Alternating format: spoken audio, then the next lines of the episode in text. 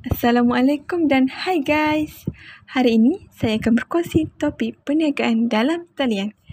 Perniagaan dalam talian merupakan salah satu platform dalam memajukan sesebuah perniagaan. Tambahan pula dengan musim PKP sekarang.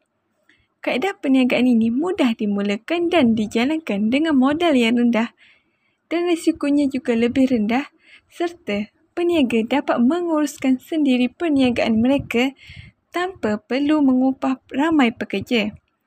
Kos untuk memulakan sesebuah perniagaan biasanya lebih tinggi tetapi kos sewa kedai, ubah suai bangunan, upah pekerja dan lain-lain dapat dikurangkan melalui perniagaan dalam talian. Peniaga tidak perlu mengeluarkan wang yang lebih banyak untuk membeli atau menyewa aset seperti bangunan, peralatan dan kelengkapan lain. Maka, penjimatan ini boleh digunakan untuk membeli stok, kos reka cipta laman web dan sebagainya.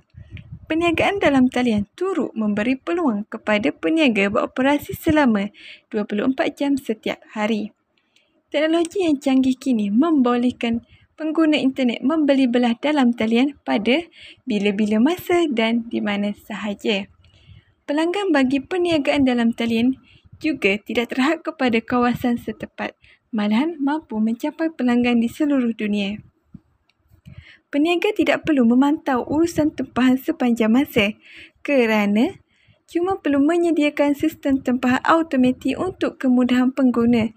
Seterusnya, menguruskan urusan penghantaraan tempahan sebaik saja pejabat pos dibuka.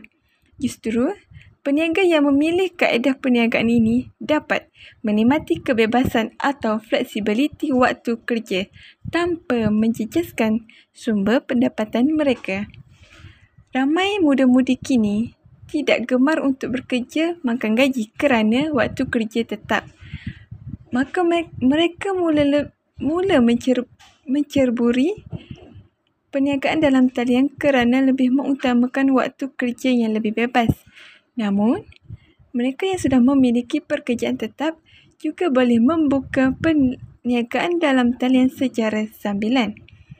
Mereka hanya perlu memeriksa tempahan pelanggan pada waktu rehat atau selepas waktu kerja dan menguruskan penghantaran pada keesokan hari maupun meminta posmen mengambil barang tempahan di rumah. Peniaga juga dapat menikmati kebebasan bekerja kerana hanya perlu mengawal segala urus niaga melalui komputer dari mana-mana tempat seperti di rumah, restoran atau dalam perjalanan ke sesuatu tempat asalkan mempunyai akses internet. Peniaga dalam talian tidak dapat menggantikan sepenuhnya perniagaan konvensional. Tetapi dalam tempoh singkat perkembangan industri ini sudah berjaya mengatasi perniagaan biasa. Pendek kata, tiada hak masa maupun kekangan sekiranya seseorang itu berminat memulakan satu perniagaan dalam talian. Kecil atau besar, sambilan atau sepenuh masa semuanya terletak di tangan anda sendiri.